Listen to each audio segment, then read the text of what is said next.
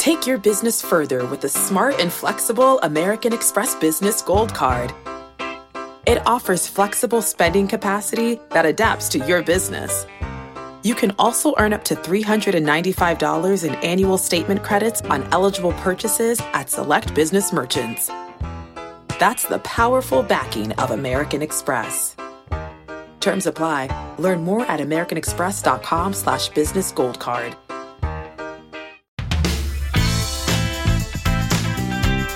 Welcome to the Jill on Money Coronavirus Market Update. It is Thursday, September 3rd, and we are here to help navigate these trying financial, economic, and let's be honest, health times. If you have a question, please do send us a note. It's askjill@jillonmoney.com.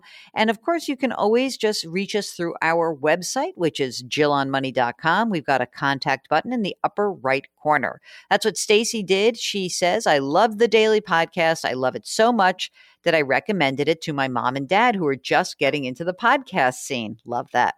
They watch you on CBS. They think you're a genius. Well, God love them. But anyway, more genius than their daughter, apparently. My dad reached out to me about some life insurance advice. As we were discussing it, he said, maybe you would be a good source of info because I wasn't too helpful and I'm a lawyer. I'm laughing. This is so funny. Only a daughter could talk about it this way. Admittedly, life insurance, not my specialty. I don't own it. I don't have experience. Okay, so Jill, here's the info. You can step in and be the financially astute daughter my dad wished he'd had. Oh, don't be so rough on yourself. But anyway, my parents are in their 80s. Oh, awesome, by the way, 80s and they're podcasting. Dad's 85, mom's 81. They're active and healthy. Mom's been struggling with breast cancer for many years, literally 30 years or more, on and off. She's got it under control and she is able to lead an active and normal lifestyle, goes in for tests periodically. Dad currently has a New York Life whole life policy. He's had it since 1993. Death benefit is $150,000 with a paid-up addition of $60,000 and an accumulated adjustment of $9,000. The total benefit now is $218,000. Mom's a primary beneficiary. My brother and I are secondary or contingent. The cash value, $107,000 with $48,000 of paid-up additions and accumulated adjustments. Gross cash value, $160,000. The annual premium is about $4,300. It's been paid out of the annual dividend. That's awesome. This is when whole life starts to work. The cost basis is about $64,000. I'm going to explain this to everybody for a second. They've put $64,000 in, okay? And right now, there's $160,000 of value. So just remember that. 64 in, 160 of value. Don't think about the death benefit right now. Dad is thinking about whether he should surrender the policy and get the cash out. He's aware that if he were to die, the cash value goes back to the insurance company. Cashing out would be a taxable event. His accountant indicated that much of it would be tax-free return on principal up to the amount of the premiums paid. Dividend and capital gains would be taxed. They aren't in need of cash currently. He's struggling with whether to pay cash now, pay some tax and invest, or just keep it going for the death benefit. I also suggested approaching the life insurance company to see if they can add the cash value to increase the death benefit so that the cash value, which is sizable, doesn't disappear on death. Okay. The beauty of whole life is once you've dug that hole so deep, it is hard to get out. But once you do get out, this is when the policy works, right? So it's 1993, wind the clock up, and it's now finally working. What you don't actually provide us is with an idea of what's going on in your parents' financial life. You said they don't need the cash, but here's my question. What other assets do they have? Is there liquidity in the estate?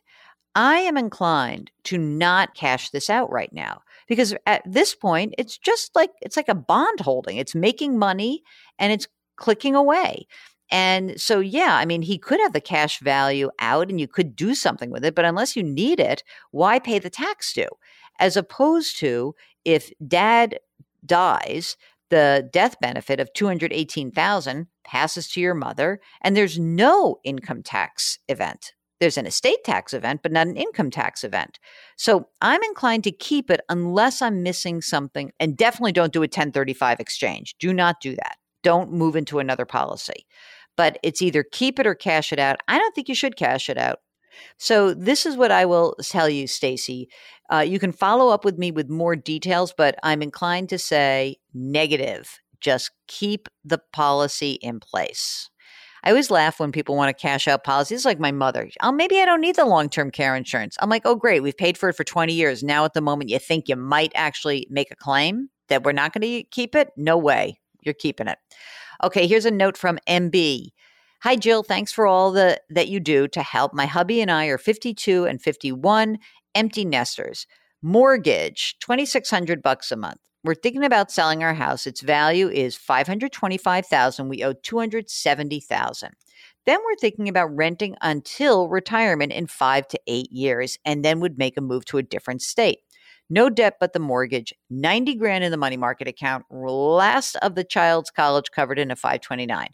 Husband's income, $185,000. I'm a happy homemaker. 401k, hit $1 million before COVID, about $910,000 now. Husband's pension at 65 should be $8,000 a month. We've got small Roth IRAs, HSA, $25,000. High property taxes, great school district, drives us crazy now that we don't have kids in school. Should we downsize? We're comfortable and can make the $2,600 a month mortgage payment easily, but is it smarter for us to rent or buy something smaller? We're going to have to pay realtor commissions and selling costs. Renting can be wasteful, but aren't we also wasting $950 plus $800 on property taxes and interest? Okay. You know what, MB? I love the idea of renting. I think the big question is, what can you rent and what will the cost be? So if you can go out and find a rental that you would be happy with for the same $2,500, $2,000 to $2,500 a month, then yeah, why not? You would have the money. You'd have the cash from the house. So this makes a ton of sense for me. The idea that you want to buy something else, I don't know if you'd buy something else, but I'd like you to rent to see what that feels like. And then you can make a different decision. So you'll have to find out kind of what's out there and what you can actually do for your rental. But I think this makes sense. Okay, Roger writes, I've grown weary of the up and down roller coaster performance of the stock market. I'm looking for stabilization and way to supply moderate returns in the range of 6 to 8% from now until I retire in roughly 10 years and beyond. Okay, stand by, Roger, for a second.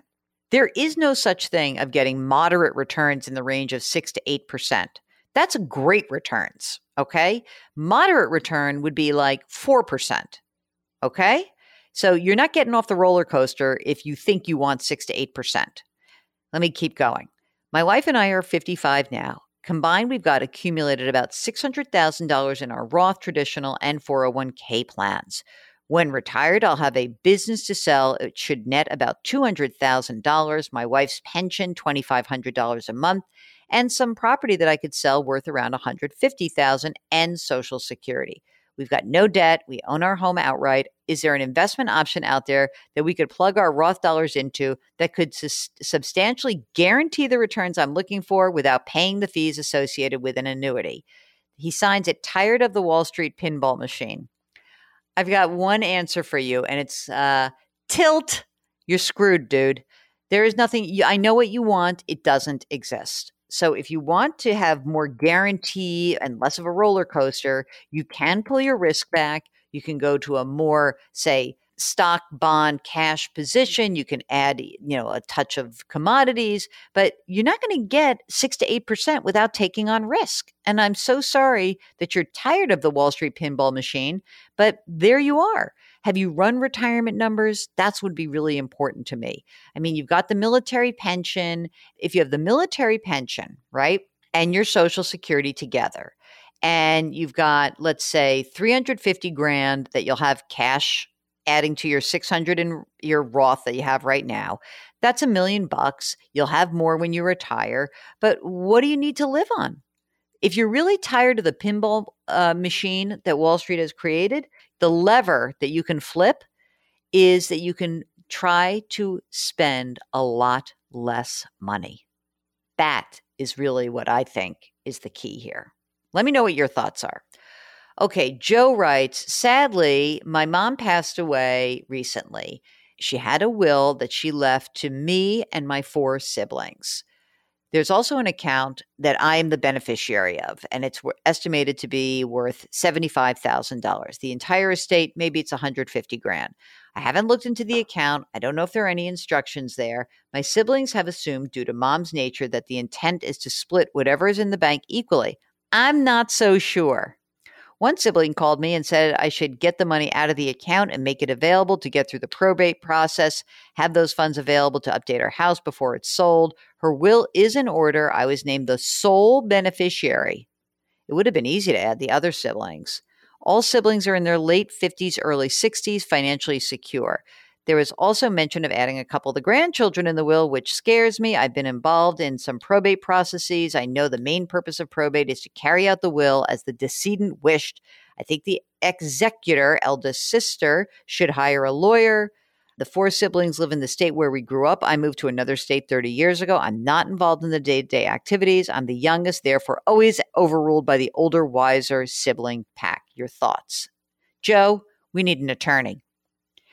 I wouldn't move $1, and I would get your own attorney to look at the will. Not that you want to get into a big thing. I don't know if you need the money or you don't need the money, but it seems to me that you're right. Your mom could have made a very different choice. So I think you need a lawyer. This is a legal question. Get a lawyer. Okay. Last question of the day is from Ken, who says, I enjoyed your book and enjoy listening to the pod. About 2 years ago, my 75-year-old father was forced into retirement after being diagnosed with Alzheimer's. After obtaining durable power of attorney over his financial and other affairs, I discovered that over the years, he had spent around $125,000 purchasing all kinds of coins as an investment. I took an inventory. He's got silver coins that he purchased from dealers, could be worth something. Purchased some coins from Publishers Clearing House. I have no experience in dealing with coins. I'm wondering if you can give me advice on how to sell these without getting ripped off. I was able to file a claim on 2 disability policies that he had in place. Those payments will stop coming in 6 months or so. I'd like to be able to convert the coins to spendable cash so we can keep paying the bills. I tried to contact one of the coin dealers from whom he had made a purchase about selling the coins back. Never got a response. No big shock there. Thanks for your time. Keep up the great work, Ken. Physical metals are a pain in the neck. You're going to have to go to a metals dealer, a third party. And unfortunately, that's all you're going to be able to do because it's going to cost a lot of money. But you got to get rid of this. Ugh. Good luck. All right, that's it. That's the program. Thank you so much for listening. Don't forget, if you go to our website, to jillonmoney.com, you can find all sorts of nifty information, including the brand new furry fan section. Check it out. Send us your pictures of your dogs, your cats. I mean, even if your fish are not furry, we'll put them up there anyway. Send us your pets. We love your pets. We love our pets. Thank you so much for listening. Wash your hands, wear your masks, maintain your physical distancing, and please try to do something nice for somebody else today. We'll talk to you tomorrow.